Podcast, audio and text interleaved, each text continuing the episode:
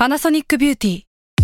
มากกว่าเครื่องเป่าผมด้วยนาโนอีเทคโนโลยีล่าสุดที่จะเปลี่ยนทุกประสบการณ์ที่คุณเคยมีนาโนอีมอยส์เจอร์พลัสเพิ่มความชุ่มชื้นให้เส้นผมหลังใช้งานมากขึ้นถึง 18 เท่า พร้อมชะลอการเฟดของสีผมสำหรับคนชอบทำสีผม ดูแลความชุ่มชื้นทั้งเส้นผม หนังศีรษะและผิวคุณ Panasonic NA0J มีเทคโนโลยีนาโนอีที่ care only you When you need mealtime inspiration, it's worth shopping Kroger, where you'll find over 30,000 mouthwatering choices that excite your inner foodie. And no matter what tasty choice you make, you'll enjoy our everyday low prices, plus extra ways to save, like digital coupons worth over $600 each week. You can also save up to $1 off per gallon at the pump with fuel points. More savings and more inspiring flavors make shopping Kroger worth it every time. Kroger, fresh for everyone. Fuel restrictions apply.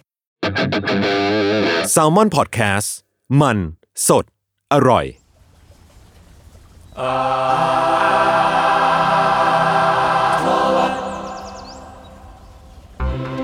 ครับก็สวัสดีครับ สวัสดีครับ สวัสดีครับ พบกับรายการของเราครับรายการ Art t o w a r d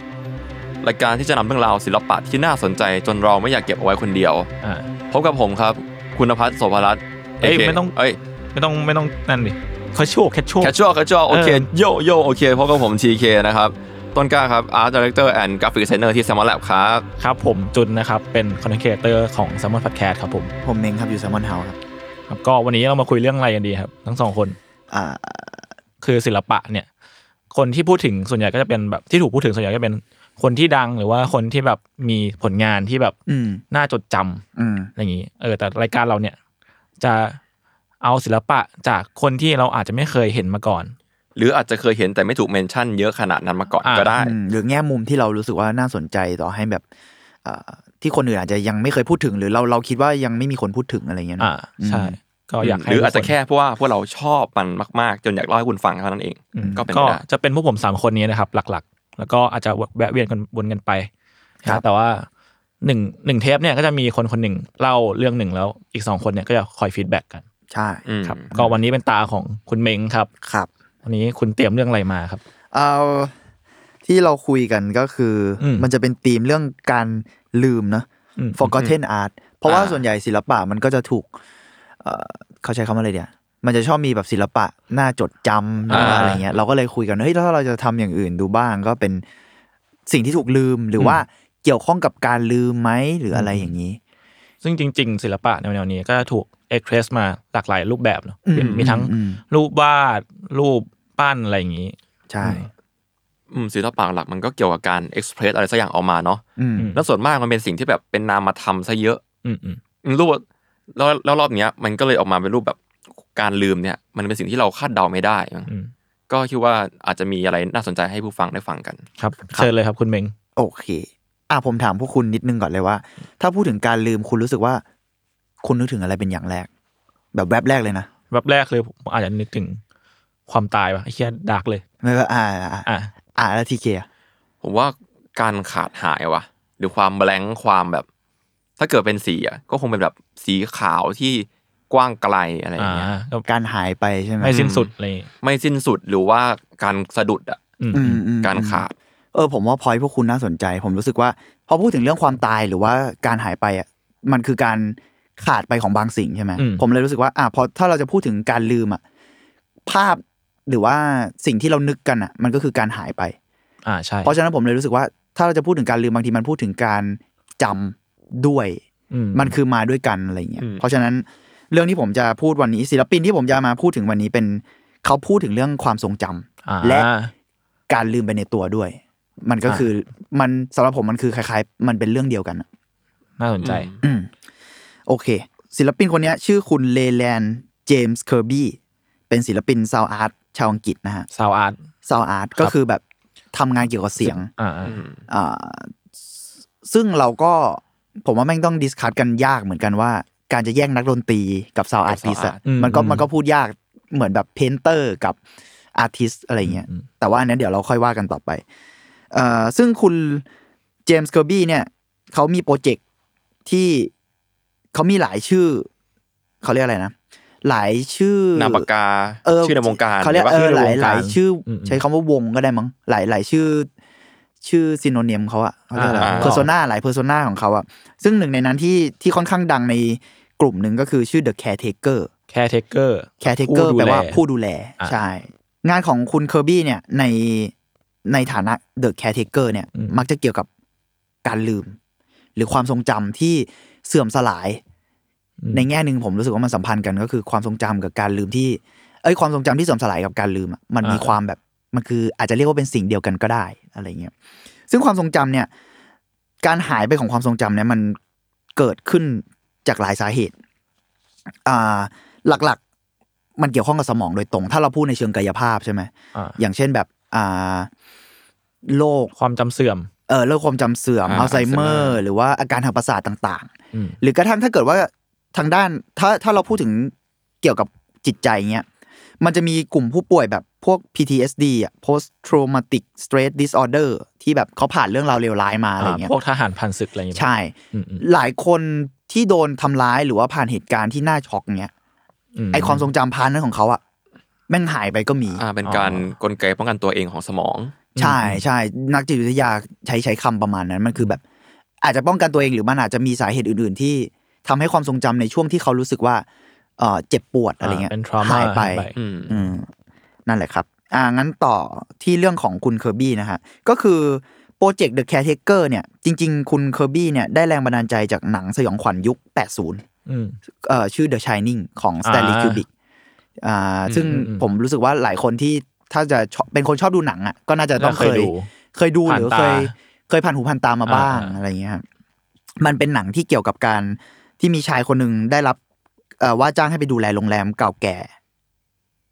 แห่งหนึ่งในช่วงฤดูหนาวอะไรเงี้ย แล้วเขาก็เลยพาครอบครัวของเขาไปอยู่ที่นั่นด้วย ซึ่งมันเหมือนแบบต่างประเทศพอมันฤดูหนาวเนี้ยหิมะถล่มอะไรเงี้ยอ่าโรงแรมมันมันก็ปิจะดปิดอ่าอ่าอ่าเออเพื่อแล้วเขาก็มีจ้างคนดูแลมาเพื่อแบบอะดูอาหารหรือว่า ทำความสะอาดอะไรต่างๆ ในช่วงที่โรงแรมมันหยุดยาว อืมอะไรประมาณนั้น ซึ่งไอ scene ที่เป็นแรงบันดาลใจของคุณให้คุณเคอร์บี้เนี่ย เริ่มโปรเจกต์ในฐานะ Caretaker เนี่ยมันคือ scene หนึ่งในหนัง ที่เป็นฉากที่ตัวเอก ซึ่งแสดงโดยแจ็คนิโคลสันเนี่ยเดินเข้าไปในโรงแรม แล้วเหมือนโรงแรมจริง ๆ มันต้องไม่มีคน อืมแต่ปรากฏว่ามีอยู่วันหนึ่งแม่งเดินปุ๊บปุ๊บปุ๊บแล้วเข้าไปในคล้าย ๆ กับปาร์ตี้งานเต้นรำ แล้วมีคนอยู่เต็มเลยหนึ่งใน scene สุดหลอน เออ ซึ่งผมเออผมอาจจะ spoil แต่ไม่เป็นไรหรอกโอเคอ่าเขาก็แบบเดินเข้าไปใน scene เออเดินเข้าไปในห้องนั้น แล้วปรากฏว่ามีคนเต้นรำกันอยู่ แต่ทุกคนอะ แต่งตัวแบบจากยุคอดีตอืมยุคหนึ่งเก้าสองศูนย์อะไรเงี้ยเป็นช่วงแบบ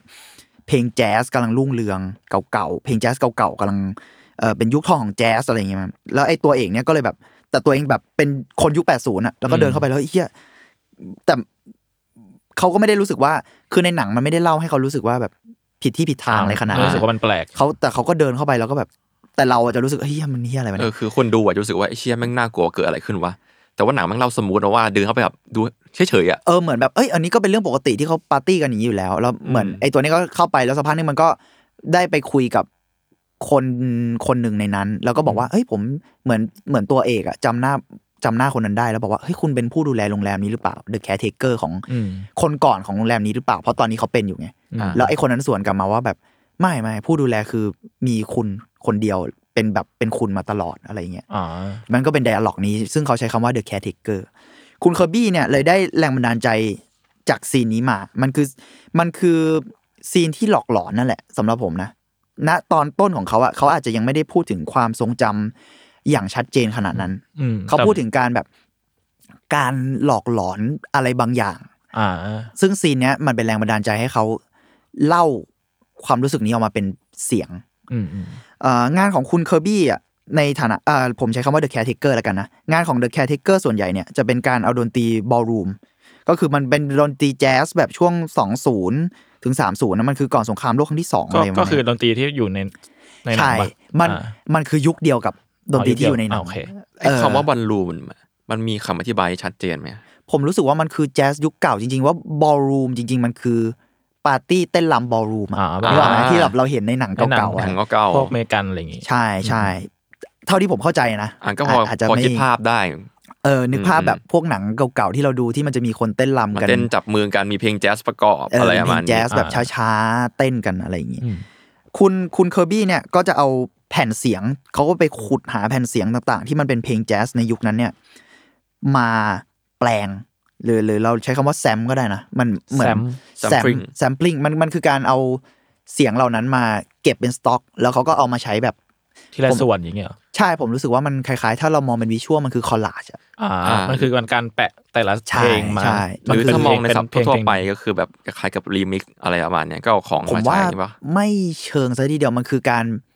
สมมุติถ้าภาพภาพ collage ใช่ไหมอ่าเราเอาแบบเราเอาคนจากรูปนี้มา เราเอาหมาจากรูปนี้มาอืมแล้วเรามาอยู่ด้วยกันเป็นคนจูงหมาอะไรเงี้ยอืมผมรู้สึกว่าแซมแม่งหลักการ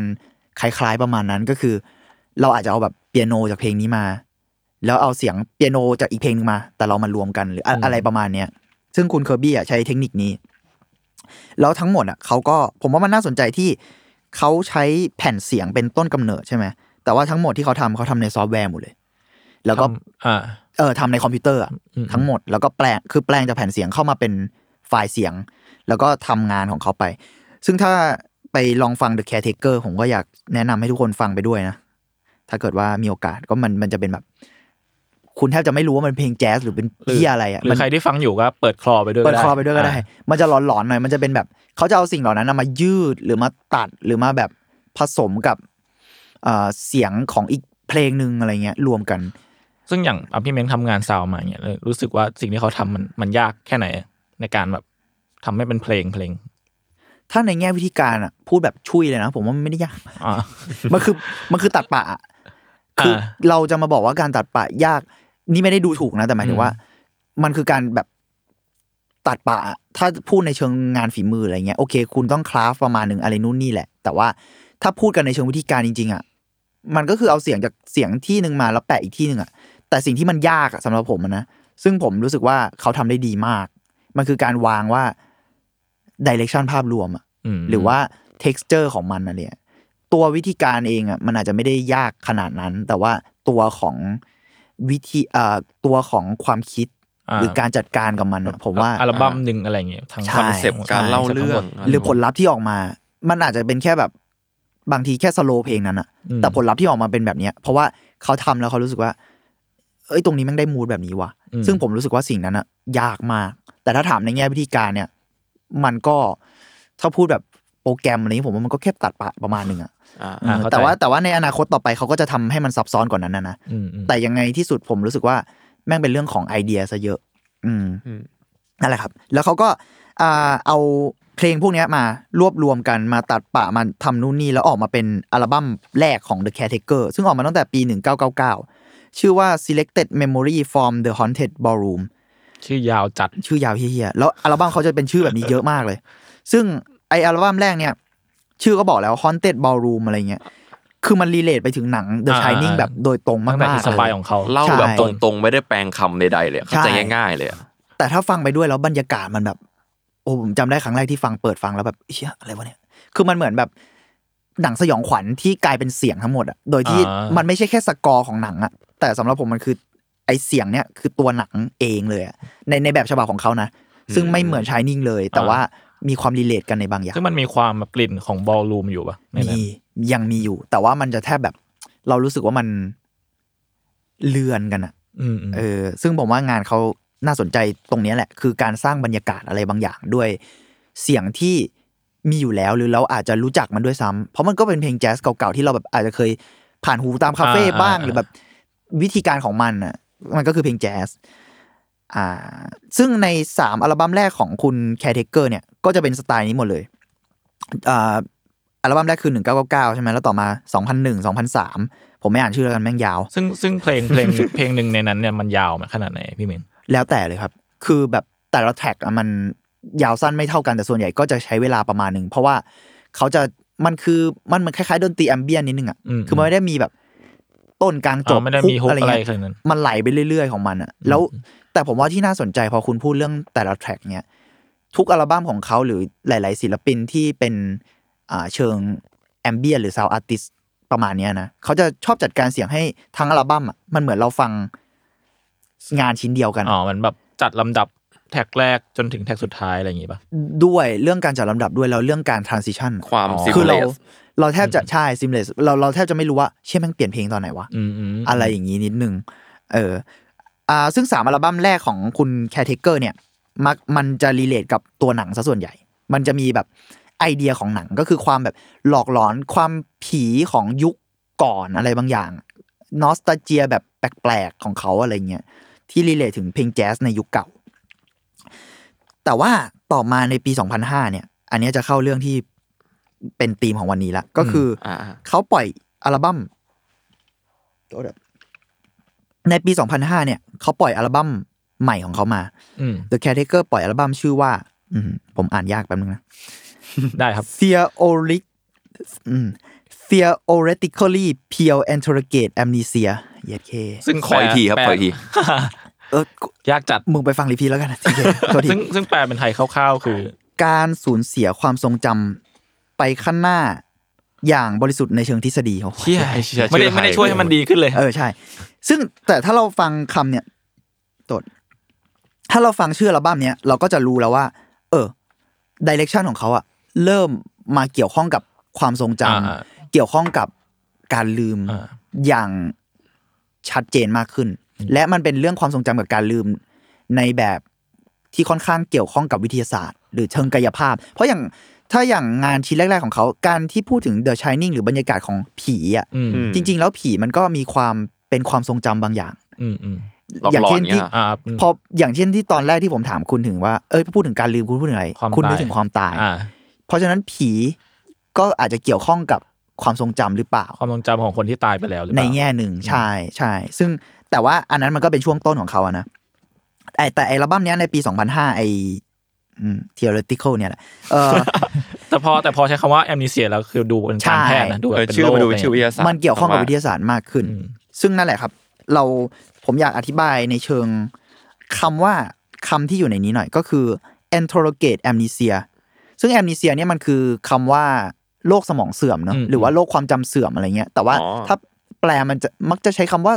ความทรงจำเสื่อมกับสมองเสื่อมมันก็มีความใกล้เคียงกันอ่า ประมาณหนึงแต่มันก็มีความแตกต่างกันอยู่ เยอะเหมือนกัน แต่ว่าถ้าผมจะอธิบายเรื่องนี้ ผมอธิบายคำว่า interrogate amnesia ก่อนแล้วกัน คือภาวะความทรงจำเสื่อมเนี่ย แบ่งเป็นใหญ่ ๆ ได้สองแบบกว้างๆเลยนะ ก็คือ retrograde กับ interrogate ก็คือชื่อของอัลบั้ม retro ก็คือเก่าอะเก่าอ๋อก็คือย้อนหลังไงอืมอืมอืม retro ก็คือการสูญเสียความจำแบบไปข้างหลัข้างหลังงเช่นแบบ จำอดีตไม่ได้ เหมือนที่เราเห็นในละคร อ่าแบบโดนรถชนอ่าความจำเสื่อมอ่าด้วยด้วยจำช่วงเวลาใช่ไม่ได้คุณพี่เป็นใครคะฉันเป็นจำใคไม่รได้เนี่ยเชี่ยอะไรอย่างเงี้ยแย่สัตว์มันก็คือแบบหรืออย่างหนังสายลับแบบ Born Identity อะไรเงี้ยอ่าที่แบบผมเป็นใครทำไมผมมีฝีมือขนาดนี้ แต่ a n t e r o g a t e อะซึ่งเป็นชื่อของอัลบั้มเนี่ยมันคือการสูญเสียความทรงจำไปข้างหน้า หรือในแง่หนึ่งก็คือการสร้างความทรงจำใหม่ไม่ได้จำได้แต่เรื่องของอดีต อืม เอาจริงมาดูน่าเศร้าเหมือนกันแฮะใช่เหมือนเราติดอยู่ในปัจจุบันอะไรอย่างงี้ป่ะโดยใช้คำว่าติดอยู่ในติดในอดีตเลยดีกว่าอ่าซึ่งไอสิ่งเนี้ยแหละที่ถ้าเราย้อนกลับไปดูตั้งแต่อินสปายเขา The Shining หรือว่าอัลบั้มแรก ๆ ของเขาเนี่ย มันก็มันก็มีความเป็น a n t e r o g a t e อยู่อืมเพราะการที่สมมุติคุณฟังเพลง ballroom ฟังเพลงแจ๊สที่มันเป็นบรรยากาศแบบเหมือนมีผีหลอกหลอนอะผีคืออดีตอืม และในแง่หนึงก็คือ คุณเจอผีหรือคุณแบบอยู่ในบรรยากาศของการหลอกหลอนอะแปลว่าในทางหนึ่งอะคุณติดอยู่ใน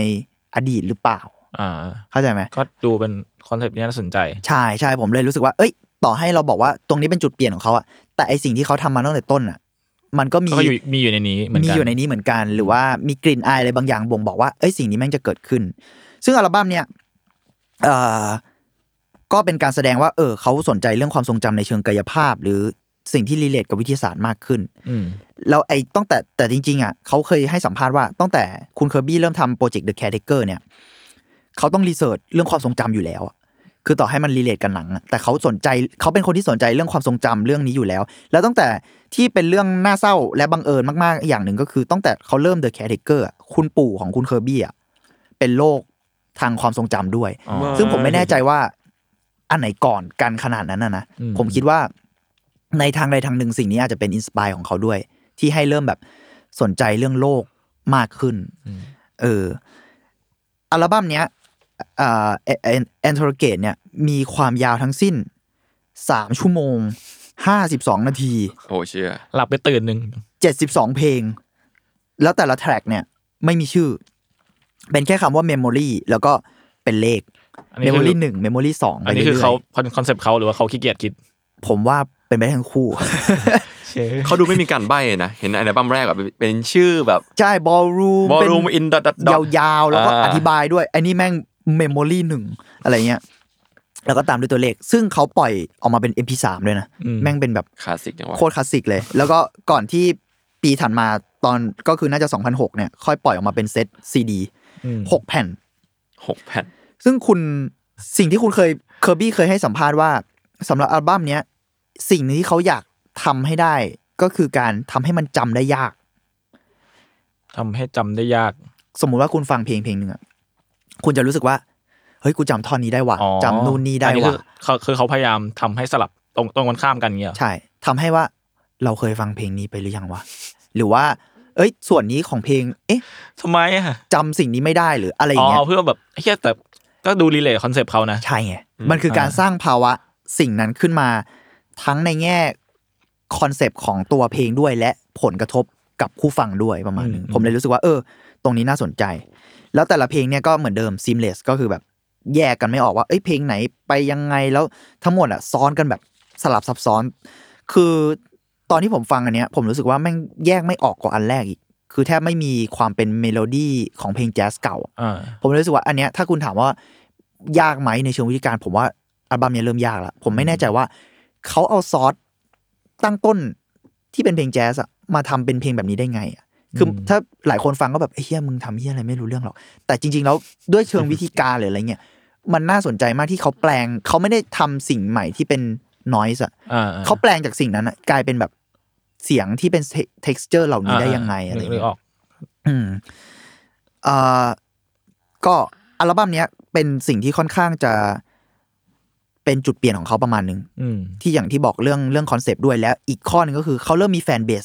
ที่เป็นกลุ่มเล็กเชี่ยๆคือคง niche มากๆแหละแต่ว่าเริ่มมีคนแบบ recognize เขานิดนึงว่าแบบเชี่ยไอไอหมอนี่มันกำลังทำอะไรบางอย่างที่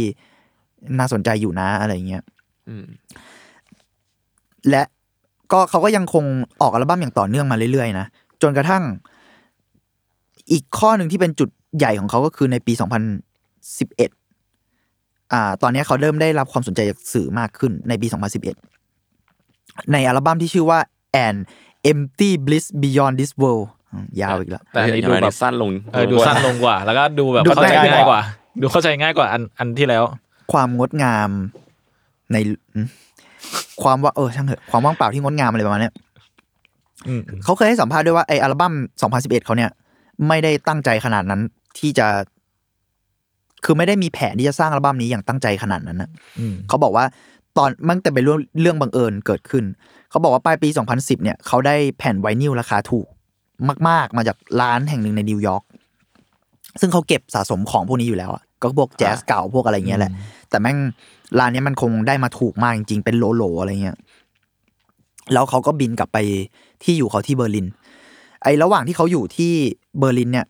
พอเขากลับไปถึงปุ๊บอะเขากำลังจะโดนไล่ออกจากแฟลตอ้าวพอดีเพราะว่าไม่จ่ายค่าเช่า เขาบอกที่ที่ไปฟังมานะ เหมือนแบบเขาพาหญิงเข้ามานอนเยอะอะไร แต่เราข้ามเรื่องนั้นไปแล้วกัน โอเค เอาเป็นว่าก็คือดูดืดแล้วเจ้าดูดืขดองมันใช่หไม่ค่อยโอเค แล้วก็เลยเขาก็เลยแบบเฮ้ยก่อนกูจะออกจากที่เนี้ยกู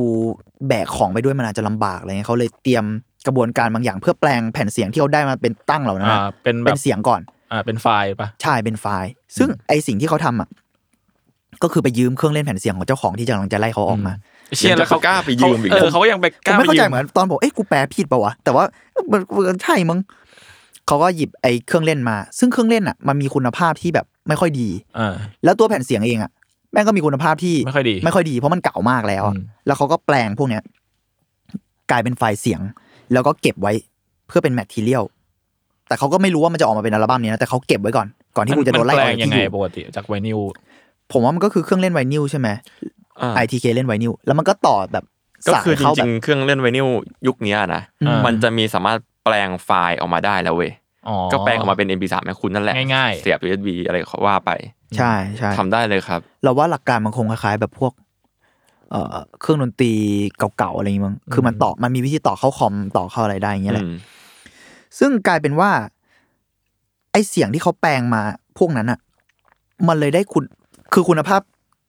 เสียงตั้งต้นมันอะ มันมันห่วยอยู่แล้ว เออ ใช้คำว่าห่วยก็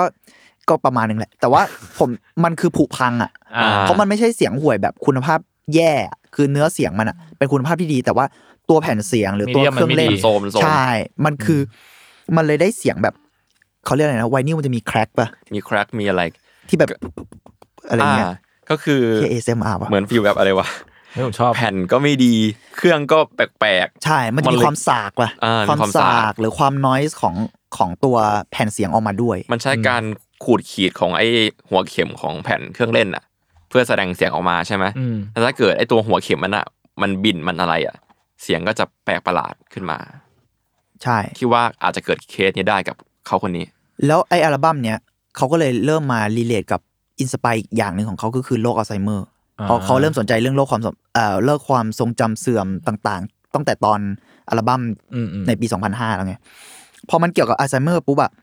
มันเคยมีงานวิจัยที่เขาไป research มาว่า คนที่เป็นอัลไซเมอร์อะเวลาได้ยินเสียงเพลงอะอืมมักจะทำให้เขานึกถึงอดีตได้ บางส่วนก็เพลงที่เขาได้ยินณเวลานั้นในอดีตอะพูดง่ายๆว่าดนตรีอะรีคอลความทรงจำเขาได้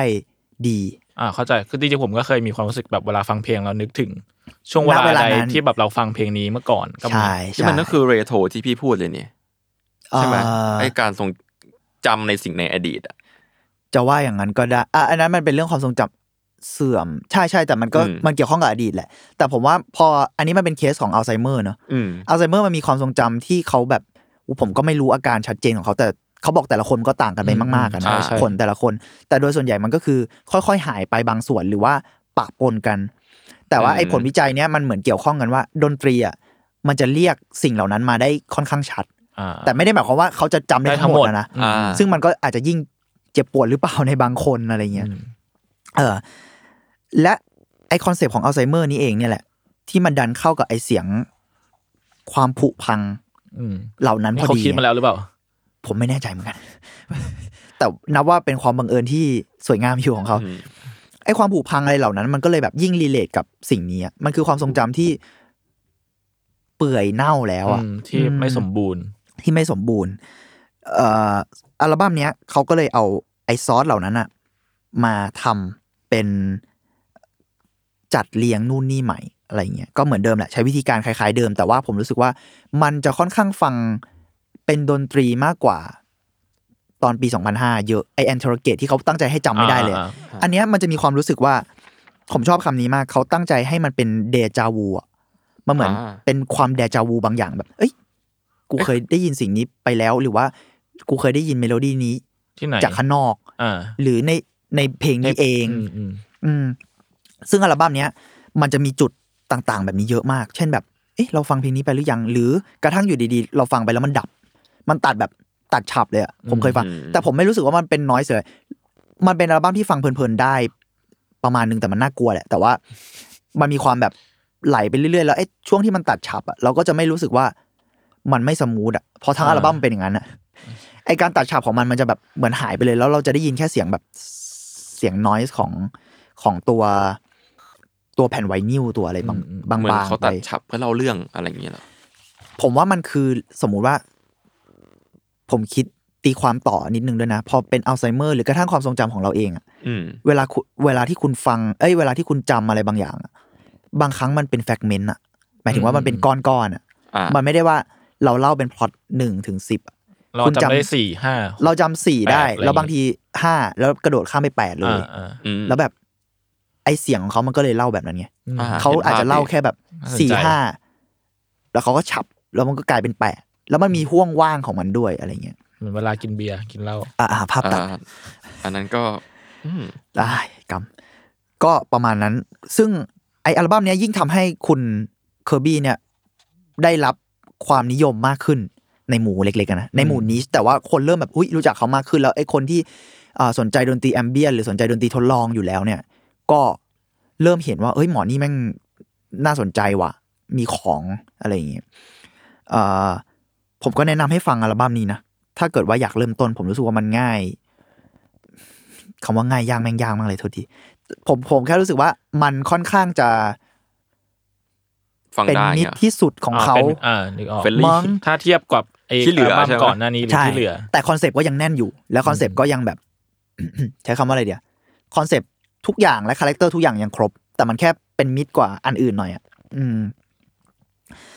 จุดเนี้ยแหละที่ทำให้คุณเคอร์บี้เริ่มเป็นศิลปินที่ relate กับความทรงจำและการลืมอย่างชัดเจนสำหรับผม อืม อืม ซึ่งถ้าเรามาดูแบบประวัติของเขาอะต้องจนถึงจุดเนี้ยเชี่ยเขาทำมาแบบยี่สิบปีได้ปะเดี๋ยวนะ ถึงไหม หนึ่งเก้าอ๋อสิบปีสิสิบปีแต่ก็นานอยู่ดีสองพันถึงสองพันสิบเอ็ดอะไรเงี้ยในการทำหมกมุ่นกับสิ่งกับสิ่งนี้เออกับสิ่งเนี้ย ผมรู้สึกว่าเอ้ยผมผมนับถือคนแบบนี้นะผมอืมผมรู้สึกว่าเออผมนับถือคนที่มีแม่งความมุ่งมั่นนะมุ่งมั่นกับสิ่งที่แบบ เอ้ยกูจะทำเสียงแผ่นไวนิลที่แม่งแครกว่ะไอ้เหี้ยแล้วไอ้เหี้ยอยู่กับสิ่งนี้มาสิบกว่าปีอะแครกมาได้สิบปีนี่ก็เก่งกันนะนั่นแหละครับ แล้วอ่างาซึ่งไอ้ที่ผมเล่าเป็นอัลบั้ม สามสี่อันเนี้ยอืมมันไม่ใช่แค่ว่าเอ้ยเขาทำแค่นี้นะเกือบทุกปีของเขาอะเขาออกมาเรื่อยๆ แล้วมีอัลบั้มอย่างต่อเนื่องมาเรื่อยๆ จนถึงแบบ จนถึงปี2016อืมอันเนี้ยเป็นจุด อ่า เรียกว่าจุดสิ้นสุดเลยละกันอืมอืมใหญ่ของเขาอีกอันหนึ่งในปี 2016 เนี่ยเอ่อคุณเคอร์บี้เนี่ย เริ่มโปรเจกต์ใหญ่ในฐานะ Caretaker เป็นโปรเจกต์ที่กินเวลาจนถึงปี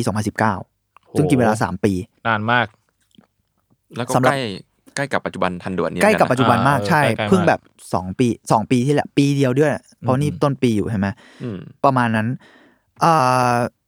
ไอโปรเจกต์ของเขาเนี่ยเขาตั้งใจให้มันเป็นการอ่าบอกลา The Caretaker มคือเขามีชื่ออื่นแหละ มีมีมี persona อื่นที่เขาจะทำงานต่อไปแต่ว่าสำหรับ The Caretaker เขารู้สึกว่าเฮ้ย พอแล้วว่ะอืมอืมนี่คือการจบของโปรเจกต์ในปี 2016 เขาเริ่มต้นโปรเจกต์ที่ชื่อว่า everywhere at the end of time ก็คืออะไรนะ ทุกที่ในจุดสิ้นสุดของเวลาอะไรประมาณนี้อืมั้มยอืมอืมประมาณเออเท่จัง เท่เนาะเท่ชื่อและเราว่าชื่อเขาแบบเข้าใจง่ายยาวๆ เท่ๆหน่อยอืมถ้าไม่นับไอ anterograde เลยนะอ่าอันนั้นก็เท่นะ เท่แบบเท่เท่แบบแปลแล้วแบบอะอะไรนะ ซึ่งโปรเจกต์เนี้ย คุณเคอร์บี้เนี่ย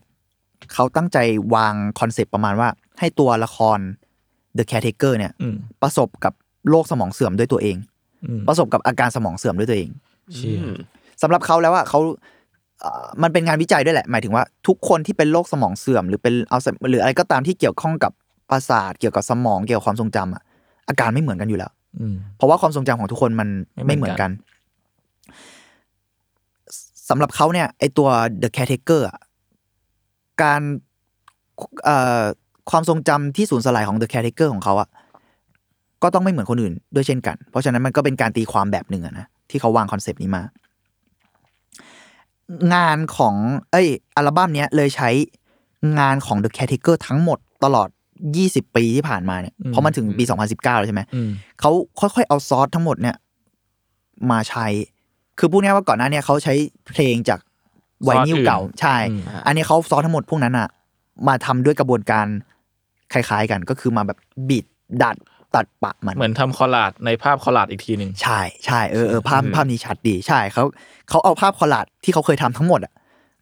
มาเปลี่ยนเป็นคอลลาดใหม่อืมเพื่อเป็นการแบบอำลาอืมซึ่งผมว่าเออมันมันมันค่อนข้างแบบ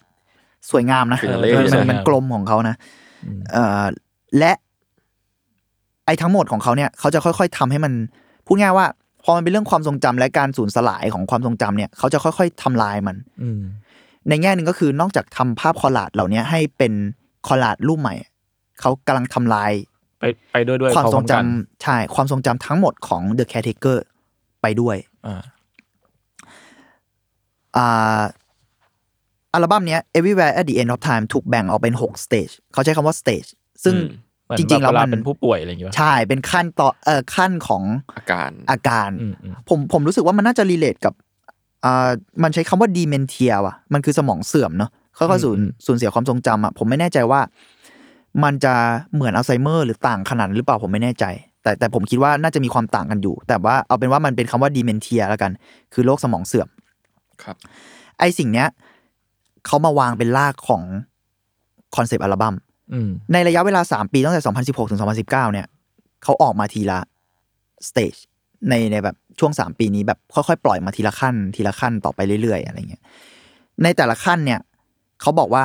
แต่ละ stage เนี่ยเป็นจะเป็นตัวกำหนดว่า stage ต่อไปอะจะเป็นยังไงต่ออืมซึ่งผมว่ามันก็มันคงคล้าย ๆกับเอ่อคนที่ประสบภาวะเหล่านี้จริงๆอะนะว่าขั้นต่อไปเนี่ยที่มันจะหนักขึ้นอะมันก็มักจะ relate กับขั้นก่อนหน้านี้อ่าใช่หรือว่า กระทั่งขั้นแรกมันก็มักจะ relate กับความทรงจำที่ผ่านมาในอดีตของเขาเอ้ยเชี่ยขนลุกเลย เหมือนแบบ Caretaker เป็นคนคนหนึ่งไปแล้วอะ ใช่ใช่อ่าอะไรอย่างนั้นน่ะใช่อืม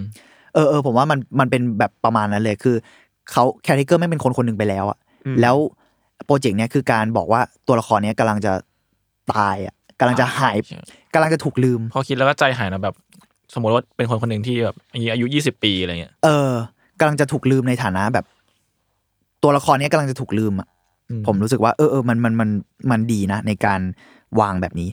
แต่ว่าต่อให้มันจะล็อกกับความเอ่อล็อกกับคอนเซปต์มากๆเนี่ย แต่ว่าตัวของคุณเคอร์บี้เองก็บอกว่าจริง ๆ แล้วมันเป็น moodเอ่อ mood based ประมาณหนึ่งนะคือพูดง่ายๆว่ามันเกี่ยวกับอารมณ์เขาด้วยอะอืมอืมอย่างเช่นขั้นแรกเป็นงี้ไอ้ขั้นต่อไปที่เขาจะทำอะเขาเขาก็วางให้มันหนักขึ้นและ relate กับ stage ของแต่ละขั้นนั่นแหละ ว่า เอ้ย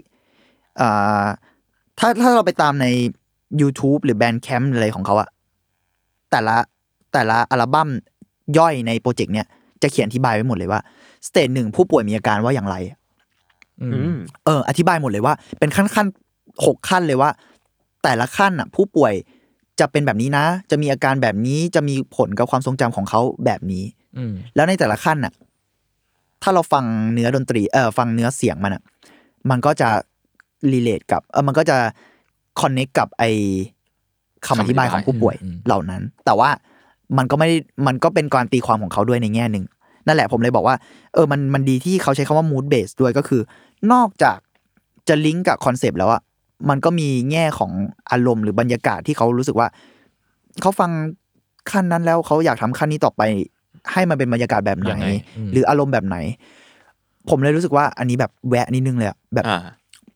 ในแง่ของศิลปะ ถ้า มันเป็นคอนเซปต์จ๋ามากๆอะอืมหรือเป๊ะกับการวิจัยหรืออะไรบางอย่างมากๆ บางทีมันก็มีความแห้งแล้งได้เหมือนกันนะ อันนี้ผมไม่ได้แบบว่าใครนะ คือบางคนอ่าเข้าใจเข้าใจก็แม่นในเชิง conceptual ซึ่งมันดีสวยงามมากอืมแต่ในที่สุดแล้วอะ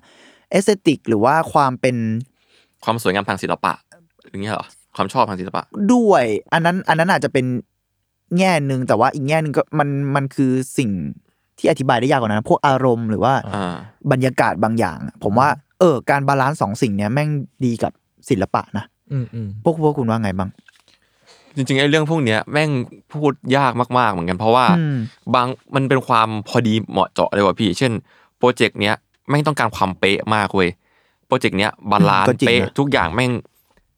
สมบูรณ์ perfect มันจะเล่าคอนเซปต์นี้ได้ออกมาดีดีมาก เหมือนผมจะทำงานชื่อไม้ไม้บรรทัดอย่างเงี้ยอืม แล้วแล้วแบบผมจะเล่าถึงความเที่ยงตรงแม่งก็คงต้องเล่าถึงความเที่ยงตรงขั้นสุด หรืออาจจะผมอาจจะเล่าถึงความบิบิดเบี้ยวขั้นสุดก็ได้ การที่แบบสุดตรงในเฉพาะด้านมันก็อาจจะดีเหมือนกัน แต่บางครั้งก็เหมือนกับเพลงอะเนาะมันก็จะมีความแบบ บางครั้งมันมีความจุดพลาดหรือร้องเหินหรืออะไรก็ตามแต่อืมแล้วสุดท้ายมันอาจจะกลมกล่อมก็ได้อืมผมคิดว่าคอนเซปต์เนี้ยมันพอดีกับอะไรอะอืมอืมแล้วความพอดีเนี้ยแม่งหายากมากเว้ยแต่เขาทำได้ก็ถือว่าน่าน่าสนใจมาก พอพอมันเป็นเพลงแล้วด้วยเนี่ยผมก็รู้สึกว่าการที่ใส่ mood หรืออารมณ์ของแต่ละช่วงของตัวเองเข้าไปในของตัวศิลปินเข้าไป ไม่รู้ไม่รู้จะพูดยังไงแต่ แต่ก็คงจะทำให้มันกลมขึ้นมั้งอืมอืมอืมอืมอืมแต่ผมว่ารู้สึกว่ามันเหมือนกับการเราสร้างหนังหรือเขียนการ์ตูนขึ้นมาเรื่องหนึ่งเว้ยมันดูมีความ เราจินตนาการ character นี้ขึ้นมาจริงๆอะเราจะมาด้นสดกับตรงนั้นน่ะ ผมเคยอ่านการ์ตูนบางเรื่องที่ว่า เป็นการ์ตูนแบบพวกแบบเว็บตูนนะเขาเขียนเป็นรายสัปดาห์ใช่ไหมแล้วแบบบางเรื่องอะคนเขียนเขาไม่ได้คิดตอนต้นยันจบไว้อย่างเป๊ะๆเว้ยอืมแล้วเขามาเห็นแบบ feedback หรือว่ามาเห็นอ่าการเติบโตของตัวละครและความคิดเขาในสัปดาห์ต่อๆไปที่เขาจะวาดตรงนั้นน่ะอืมแล้วเขาก็จินตนาการว่าตัวละครเนี้ยจะทำยังไงต่อไปวะอืมผมว่าอันเนี้ยแม่งอาจจะเป็นเทคนิคเดียวกับที่ Caretaker ทำก็ได้เว้ยอืมอืมในเชิงก็ในเชิงเป็นไปเล่าได้เรื่อง ผมว่าก็อืมประมาณหนึ่ง เออแต่อย่างพอพูดเรื่องคอนเซปต์หรืออะไรเงี้ยผมรู้สึกว่า แต่ในที่สุดแล้วอะสิ่งที่มันสมมติคุณทำเรื่องไม้บรรทัดอย่างที่บอกอะสิ่งที่มันทรงพลังอะมันก็คือความรู้สึกของคนดูไงที่อืมรู้สึกว่า เชี่ยอ๋อแม่งพูดถึงเรื่องนี้ว่ะอะไรเงี้ยอืม ความรู้สึกแม่งทำงานใหญ่มาก แต่แน่นอนว่าความรู้สึกนั้นแม่งก็ relate กับ conceptual บางอย่าง ผมรู้สึกว่าการ balance เหล่านี้แม่งก็เออ เป็นสิ่งที่ยากมากและยากเนาะเออ และน่าสนใจเนอะในในเชิงศิลปะอะไรเงี้ยอืมโอเค กลับมากลับมา ก็คืออ่ามันมีหก stage ใช่ไหมในในอัลบั้มนี้สาม stage แรกเนี่ย ถ้าเราไปอ่านคำอธิบายเลยมันจะเป็นอาการเริ่มต้นอยู่ มันมีความแบบชัดเจนของความทรงจำอยู่ มันคล้าย ๆ เป็น flashback ของอะไรบางอย่าง เช่นแบบ ถ้าไปฟังนะมันจะยังได้ยินเสียงเมโลดี้บางอย่างอืมเปียโนหรือว่าอะไรบางอย่างที่แบบ ถ้าถ้าพูดเป็นตัวละครก็คือ เฮ้ยคนนี้เขาเริ่มแบบเห็น flashback ตัวเอง ความทรงจำณตอนนั้น แต่มันก็มาแบบสะเปะสะปะอ่าขาดห้วงอะไรเงี้ยแต่ตั้งแต่ขั้นสี่เป็นต้นไปอะก็คืออัลบั้มที่สี่อะความคิดเริ่มเลือนลางละแม่งเริ่มไม่ชัดเจน กระทั่งเมโลดี้หรือเสียงเหล่านั้นอะมันเริ่มเป็นสิ่งที่แทบจะไม่ใช่ดนตรี ที่เราคุ้นเคยอะอืมอืมเหมือนเราค่อยๆเห็นคนคนหนึ่งแบบสมองเสื่อมลงไปเรื่หนัอยกๆทุกขึ้นเรื่อยๆใช่แล้วเขาค่อยๆสับสนอะอ่าแล้วรูปร่างของสิ่งต่างๆ ค่อยๆเลือนไปอืมซึ่งไอ้ความคำว่ารูปร่างเลือนหรือความไม่รู้เรื่องเนี่ย เราว่ามันอธิบายด้วยภาพหนึ่งชัดได้ มันเคยมี viral อันหนึ่งซึ่งตอนตอนเรา research อะเราเราเขาพูดถึง viral อันเนี้ยที่เป็นภาพเลยนะอืมเอ่อ relate กับงาน The Caretaker ก็คือมันเป็นไวรัลชื่อว่า name one thing in this photo อืมอืมลองลองเสิร์ชดูได้นะ มันเป็นภาพที่แบบ มันเป็นภาพ เราไม่แน่ใจว่ามันเป็นทำจากอะไรอะ น่าจะตัดต่ออะไรในอินเทอร์เน็ตอะ จริง ๆ ก็กึ่งกึ่งๆมีมนะ มันเออ มันเป็นมีมเนอะเออเออเออเออเราว่ามันมันคือกึ่งกึ่งมีมอะ มันเป็นรูปแบบ รูปอะไรก็ไม่รู้อะ แต่เรามองไกลๆ เราจะรู้สึกเหมือนว่า เอ้ย มันเหมือนมีรูปคนทำอะไรสักอย่าง แต่พอเรา เอ๊ะ เดี๋ยว เอ๊ะ อันนั้นคืออะไร คือทุกสิ่งในนั้นอะ เราคุ้นไปหมดอะอืมแต่เราบอกไม่ได้เลยว่าคือที่อะไรบ้างอ่า ผมเคยเห็นมีมนี้เว้ยก็คือไออันนี้แหละอืมผมตีว่ามันเป็นมีมแล้วกันนะอ่ามีก็มแหละเราว่าออก็คือแม่งเหมือนอาการเวลาเราหายยาเสพติดบางอย่างไว้ยเช่นอืม LSD ไอ้พวกที่แบบเห็นอ็อบเจกต์อะไรอย่างมันปนกันมั่วอะไรอย่างเงี้ยเออเออแล้วกลายเป็นเออภาพภาพหนึ่งจากความทรงจำของเราอืมแล้วภาพนั้นแม่งเหมือนอย่างนั้นเลย อะไรประมาณนั้น แล้วก็คุณสามารถมองภาพเนี้ยแล้วคุณตีความได้หลากหลายเลยเว้ยว่าคืออะไร อืมอืมไอสิ่งเนี้ยแหละ เราเลยรู้สึกว่า ถ้าอยากบอกว่าเสียงของ The Caretaker ประมาณไหน ผมว่ามันรีเลทกับสิ่งนี้ประมาณหนึ่งอืมมันก็คือความแบบ คุ้นเคยบางอย่าง แต่ว่า เอ๊ะมันก็อไม่คุ้นไปในใช่เวลาเดียวกัน มันคือ uncanny ป่ะ มันเป็นคำประมาณนี้ผมไม่แน่ใจนะ แต่ว่า เออ มันมันทั้งคุ้นและไม่คุ้น ซึ่งไอสิ่งเนี้ยแหละ ที่มันมักจะเกิดกับความทรงจำของเราไง อ่า เออ ใช่ ใช่ไหม แบบ เอ้ยเฮ้ยเหมือน เอ้ย เหมือนเคยไปเะหรือกระทั่งไม่แบได้บไปนะ เจอคนนี้แล้ว เอ้ย หน้ามึงคุ้น เอ้ยเดี๋ยวมึงเป็นหรือมึงเป็นคุ้นใครวะ เออ อะไรอย่างเงี้ย ไอภาพเนี้ย ผมเลยอยากแวะพูดนิดนึงว่า มันจะมีอ่าศิลปินอีกคนที่เป็นคนวาดปกอัลบั้มให้คุณ Caretaker เนี่ย ชื่อ Ivan Sealผมรู้สึกว่าเอ่อซึ่งเกือบทุกอัลบั้มของ The Caretaker อะคนนี้จะเป็นคนทำปกอัลบั้มออกแบบประกอบอืมเออภาพประกอบให้ ผมรู้สึกว่าอันเนี้ยดีนะ ลองไปดูได้คือภาพของเขาอะแม่ง relate กับเสียงแบบดีมาก มันมีความคุ้นและไม่คุ้นหรือว่ารู้สึกแปลกๆ แล้วในอัลบั้ม เนี่ย Everywhere at the End of Time เนี่ยชัดมากคือในแต่ละขั้นอะแต่ละ stage อะมีภาพประกอบของเขาหมดเลย แล้วภาพประกอบของเขามันจะแบบค่อนข้างแบบ ค่อยๆหลุดไปเรื่อยๆอะอันนี้เรายังคุ้นๆอยู่เป็นภาพเอ๊ะเดี๋ยวเอะเอะเราไหลไปเรื่อยๆจน รูปสุดท้ายเหมือนผมผม เราดูไม่แทบไม่รู้เรื่องแล้วมันคือรูปอะไรอะอืมแต่ก็มีความแบบ เอ๊ะหรือว่ามันคือนู่นนี่นะ อะไรอย่างเงี้ยอืมอืมเออผมรู้สึกว่าเป็นการที่เอา visual มา represent เสียงของ Caretaker ที่ดีมาก เป็นโจทย์ที่ยากมากๆสำหรับ artist คนหนึ่งใช่ใช่เหมือนสองคนเขาเป็นเพื่อนกันด้วย เราก็เลยรู้สึกว่าเออมันคงมันคงมีความ get กันประมาณหนึ่งนั่นแหละ แล้วไอ้โปรเจกต์เนี้ยก็ปล่อยออกมาในปี 2000 เอ้ย ค่อยๆ ปล่อยออกมา ทยอยปล่อยออกมาตั้งแต่ปี 2016 จนถึงปี 2019 แล้วพอมันครบถ้วนเนี่ยเขาก็ปล่อยเต็มออกมา ปล่อยตอนนี้ฟังฟรีได้ใน YouTube ด้วยนะ แล้วก็มีใน Bandcamp ผมไม่แน่ใจอาจจะอาจจะฟรีด้วยหรือเปล่า อืมอืมมปล่อยออกมายูทูบครับง่ายดีครับลองไปใช่ฟังดู YouTube ฟังได้ แต่ว่ามันมีความยาวทั้งสิ้น6ชั่วโมงครึ่งนะ แล้วปล่อยมาใน YouTube แล้วไอ้สิ่งเนี้ย ดันกลายเป็นปรากฏการณ์ประมาณหนึ่งอืม มันเป็นเพลง ผมคิดว่ามันเป็นเพลงทดลองเลยนะ ที่มียอดวิวแบบสี่ล้านอะแล้วเป็นเพลงทดลองที่ความยาวหกชั่วโมงหกชั่วโมง ครึ่งไอ้เชี่ยที่มียอดวิวสี่ล้านอะถือว่าโหดจัดผมรู้สึกว่า เออ แม่งแบบ ผมว่าด้วยคอนเซปต์ของเขาด้วยแหละ แล้วถ้าไปอ่านคอมเมนต์ใน YouTube หรือคอมเมนต์ในโซเชียลอะไรต่างๆ ที่พูดถึงโปรเจกต์เนี้ยมันมีคนทำวิเคราะห์ด้วยซ้ำไปเยอะมากอืมแล้วคอมเมนต์ใน YouTube เองของตัวคลิปเองเลยเนี่ย ก็จะมีคนมาแชร์ประสบการณ์เกี่ยวกับผู้ป่วยโรคสมองเสื่อมอืมอืมญาติหรืออะไรต่างๆ มันก็เลยเกิดเป็นปรากฏการณ์ประมาณหนึ่งดู relate กันเยอะดูมาก relateด้วยงานศิลปะ โดยที่งานศิลปะเองมันไม่ได้เป็นเลคเชอร์ด้วยซ้ำอะอืมมันเป็นเสียงแบบเสียงเหี้ยอะไรก็ไม่รู้อะหลอนๆแต่ว่าปรากฏว่าคนแบบเฮ้ย กลายเป็น aware เรื่องนี้ และไอ้สิ่งเนี้ยเองที่สร้างปรากฏการณ์ประมาณหนึ่งเลย ซึ่งน่าเสียดายผมจะใช้คำว่าน่าเสียดายได้ไหมเพราะมันเป็นโปรเจกต์สุดท้ายของเขาอะแล้วเขาเพิ่งแบบฮิตออกมา แต่มันก็ในแง่หนึงมันก็เป็นการปิดตัวที่สวยงามและสมเหตุสมผลแล้วละเมิงสำหรับเขา อืมอือืมมอืมมันเป็นกระทั่ง TikTok Challenge มันมีแบบถ่าย reaction หลังจากที่คนคือแบบดูนี่หกชั่วโมงเงี้ยเหรอใช่ดูจากศูนย์ถึงหกชั่วโมงแล้วแบบ ถ่าย reaction ตัวเองว่าแบบเฮ้ยกูรู้สึกยังไง แล้วทุกคนก็จะแบบอ๋อเชี่ยอะไรเนี่ยเนี่ยโคตร TikToker เลยเออ TikToker เพราะมันมีความหลอนอยู่ด้วยไง มันไม่ได้แค่ว่าแบบ เอ้ย ฟังยากหรือยาวอย่างเดียวมันอ่ามันมันมีความหลอนแล้ว ผมรู้สึกว่า ผมเคยลองฟังแต่ผมฟังหกเต็มไม่ไหวเหมือนกันผมแบ่งนิดนึงอะไล่ไปเรื่อยๆอย่างที่บอก stage ที่สี่เป็นต้นไปอะมันแบบมันเป็นม่านหมอกอะไรไปแล้วอะอืมแล้วถ้าคุณฟังไปเรื่อยๆมันคือการค่อยๆแบบ เราเห็นแบบตัวละครตัวหนึ่งถูกทำลายอะอะ หายวับกับตาเราเรื่อยเออ แล้วอันนี้ spoil นิดนึงแบบไม่เป็นไรหรอก ตอนจบของมันอะมันจะมีเสียงดนตรีเล็ก ๆ ด้วยโผล่มาเป็นแบบเหมือนแสงแบบสุดท้ายอะแล้วเราจะได้ยินแล้วมันเพราะมากอะเป็นเปียโนอะไรสักอย่างผมจำไม่ได้ แป๊บเดียวปุ๊บเราจบอะแล้วแบบหลายคนก็บอกไอ้เหี้ยนี่มันคือแบบ ถ้าเป็นตัวละครมันคือความทรงจำสุดท้ายของเขาที่ ที่เขาพยายามโฮไว้อะอืมแล้วมันโอ้สุดท้ายแล้วอะแค่เนี้ยแล้วมันหายอืมนั่นแหละ มันก็เลยสร้างสิ่งเนี้ยแหละ เขาก็ปิดตัวอย่างสวยงาม แล้วก็มันก็สร้างปรากฏการณ์อย่างที่บอกไป นอกจากนั้นเนี่ยยังมีอ่าด้วยปรากฏการณ์ที่เกิดขึ้นอย่างคอมเมนต์ใน YouTube หรือคนมาพูดถึงอัลบั้มนี้ และเริ่มพูดถึงโลกเหล่านี้มากขึ้นอะคุณไบรอันบราวน์เป็นประธานศูนย์วิจัย Dementia Care Education ก็คือศูนย์วิจัยด้านโรคสมองเสื่อมเลยอะอืมอืมผมไม่รู้ว่าตอนนี้เปลี่ยนคนไปหรือยังนะ แต่ประธานคนเนี้ยออกมาชื่นชมโปรเจกต์นี้อืมเพราะแม่งช่วยให้วัยรุ่นอะ aware เรื่องเนี้ยเข้าใจสมควรคือเขาอาจจะแบบยังไม่ได้แบบ get ขนาดนั้นหรืออะไรเงี้ยแต่เขารับรู้ว่าอ๋อแม่งมีไอ้สิ่งนี้ไอ้เหี้ยอยู่นี่ใช่ทำถึงอะไร แล้วจริงนะผมเคยไปอ่านแบบพวกแต่ละ stage อะเขาอธิบายค่อนข้างดีนะอืแล้วมันทำให้แบบอ๋อเหี้ยเขาประสบภาวะนี้เหรอวะไอ้เหี้ยอืมผู้ป่วยเหล่านี้แม่งเขาน่าสงสารนะแล้วแบบอืมมีความแบบ โหเขาต้องต่อสู้กับอืมสิ่งที่มันเถื่อนขนาดเหนี้มือนเลยทำให้อะวัยรุ่นแบบเห็นภาพมากขึ้นป่ะใช่เพราะว่าแบบมันเป็นโลกที่แบบเราไม่สามารถเห็นด้วยทางฟิสิกอลอะไรใช่ใช่เป็นโลกที่อธิบายด้วยแค่คำพูดอะก็ยากแล้วอะอืมแล้วแต่ละคนมันดันมีภาวะแล้วก็อาการต่างกันไปด้วยไงอืมอืมเพราะความทรงจำไม่เหมือนกันอย่างที่บอกไปอืมเออ ผมเลยรู้สึกว่า เออ ปรากฏการณ์เหล่านี้แม่งน่าสนใจนะที่ดนตรีทดลองมันกลายเป็นเป็น medium ใหม่เป็นการ medium ล่าใหม่ medium ที่คนบอกว่าไม่รู้เรื่องอ่าหรืออะไรต่างๆ มันกลับ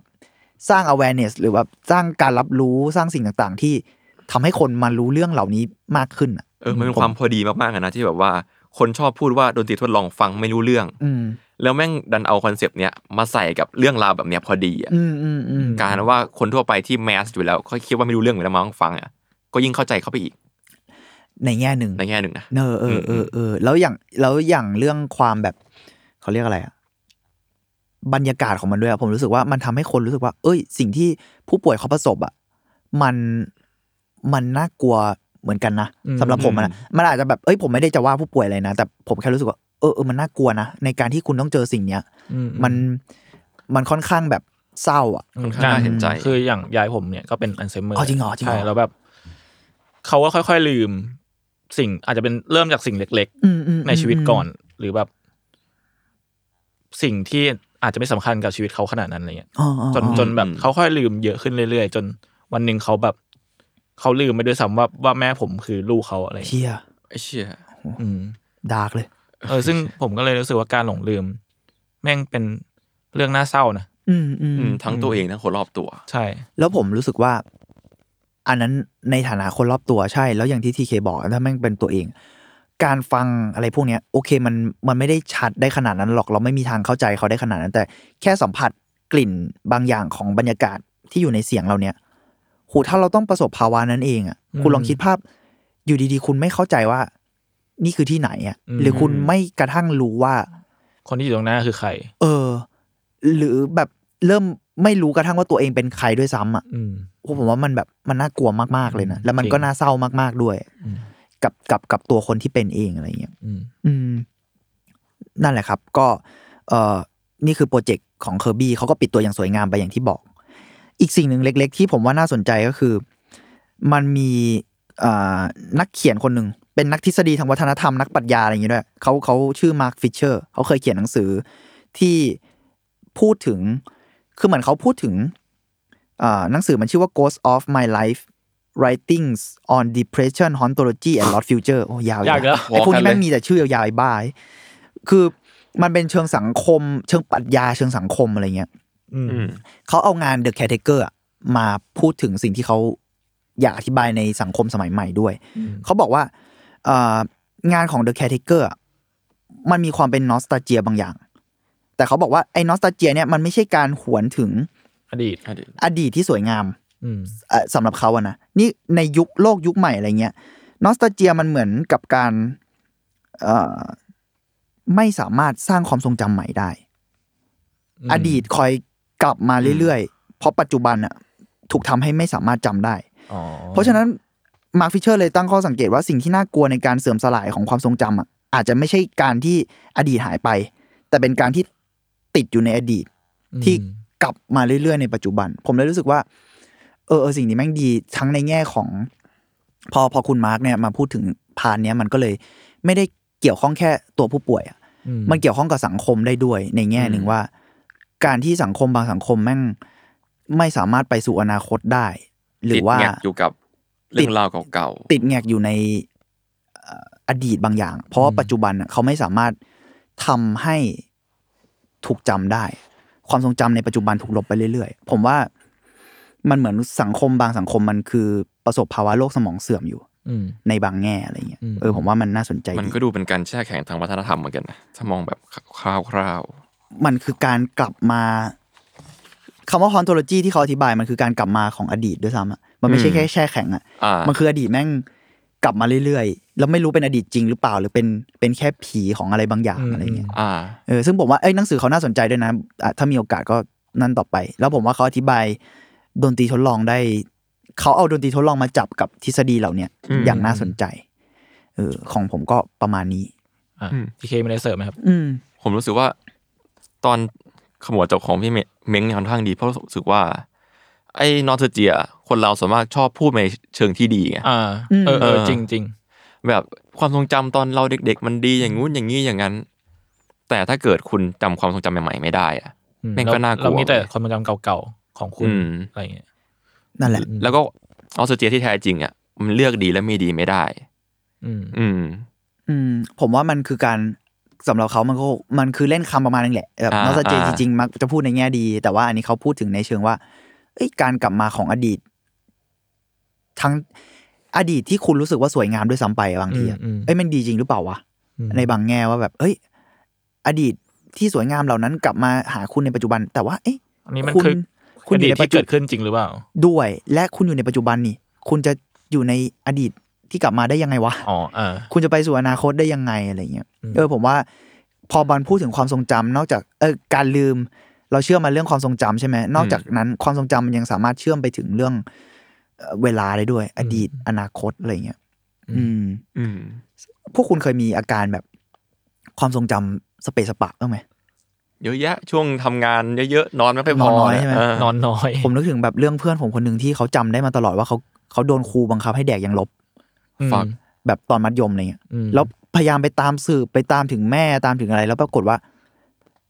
ไม่มีใครจำเรื่องนี้ได้ หรือกระทั่งแม่เขาเองก็บอกว่า ไม่มึงจะบ้าเหรอถ้ามันเป็นอย่างนั้นจริงกูต้องไปด่าครูแล้วอะไรเงี้ยอ่าก็เลยแบบ จนถึงทุกวันนี้เขาก็ยังไม่รู้ว่าสรุปกูแดกยังลบไปหรือเปล่าอ่าซึ่งเขาก็ไม่รู้ว่าความทรงจำนี้แม่งของเขาหรือเปล่าหรือใช่ว่าเขาแบบเอามาจากไหน ใช่ แล้วมันดันมีเรื่องโทษนะ แต่มันมีเรื่องครูเรื่องอะไรอย่างเงี้ยอืมมันแบบไอ้เหี้ยหรือว่า เอ๊ะ มันโกหกหรือเปล่าหรืออะไรอีกไงอืม มันก็แบบมัวซัวตัวไหลเข้าไปใหญ่ มันดูเป็นเดจาวูที่มั่วไปอีกขั้นหนึ่งอะ ใช่ อืม ก็ประมาณนี้ก็ประมาณนี้สำหรับ หรือคุณมีอะไรเสริม เออจริง ๆ ผมอยากถามพี่เม้งเรื่องอะนี่ว่ามา คำว่า experimental music กับ music artist เนี่ย มันคือสับเซตของกันและกันใช่ไหมอืม พูดยากว่ะ ผมว่ามันไม่ได้มันไม่ได้เชื่อมโยงเป็นแบบ เป็นแยกย่อยลงมาได้ขนาดนั้นอะมันอาจจะต่อกันแบบห่างหรือใกล้บ้างอ่าแต่มันไม่ได้เป็นมันไม่ได้เป็นอันหนึงอยู่ในอีกอันหนึงอะผมว่ามันดูเป็นอาสำชีหรัพบผมนะที่คนทั่วไปก็คงสงสัย ว่าอาชีพนี้คืออะไรกันแน่แม่งเป็นอาชีพเลยหรือเปล่ากูยังไม่รู้เลยเอาจริง คืออาร์ติสแม่งโอ้ผมว่ามันก็แยกได้เยอะมากอะมันเนอะกว้างเนาะกว้างแล้วเอาจริง ๆ อะ นิยามคำแค่คำว่าอาร์ติสแม่งก็นิยามยากแล้วนะอืมคือแบบ ฉันคือศิลปินเพื่อแค่พูดก็แบบเอ่อหลายคนก็แบบรู้สึกว่า เอ๊ะมันได้เหรอวะหรืออะไรเงี้ยแล้วแล้วกระทั่งนิยามว่าคนนั้นคือศิลปินหรือคนไหนคือศิลปินอะ มันก็ยากแล้วก็นะเอหรืออก็พูดยากอีก นิยามว่าสิ่งไหนคือศิลปะ ผมว่าก็ยากอีก อือืมมอืมในที่สุดแล้ว แม่งอาจจะขึ้นอยู่กับคนทำอะอันนั้นอาจจะเป็นวิธีที่ง่ายที่สุดอืมอ่าก็แค่คนทำบอกว่า เออเนี่ยศิลปะ เออมึงตีความแล้วกันนะ โอเค ครับก็ Artword EP นี้ก็ประมาณนี้เนาะครับครับ ก็พบกับ Artword นะครับ ได้ใหม่นะฮะสักวันหนึ่งที่พี่โจบอกนะครับ ทุกครับช่องทางนะฮะของ s ซ m o n Podcast ครับสำหรับวันนี้ก็พวกผมก็ต้องขอตัวนะครับ ครับผมครับ โอเคครับ สวัสดีครับ สวัสดีครับ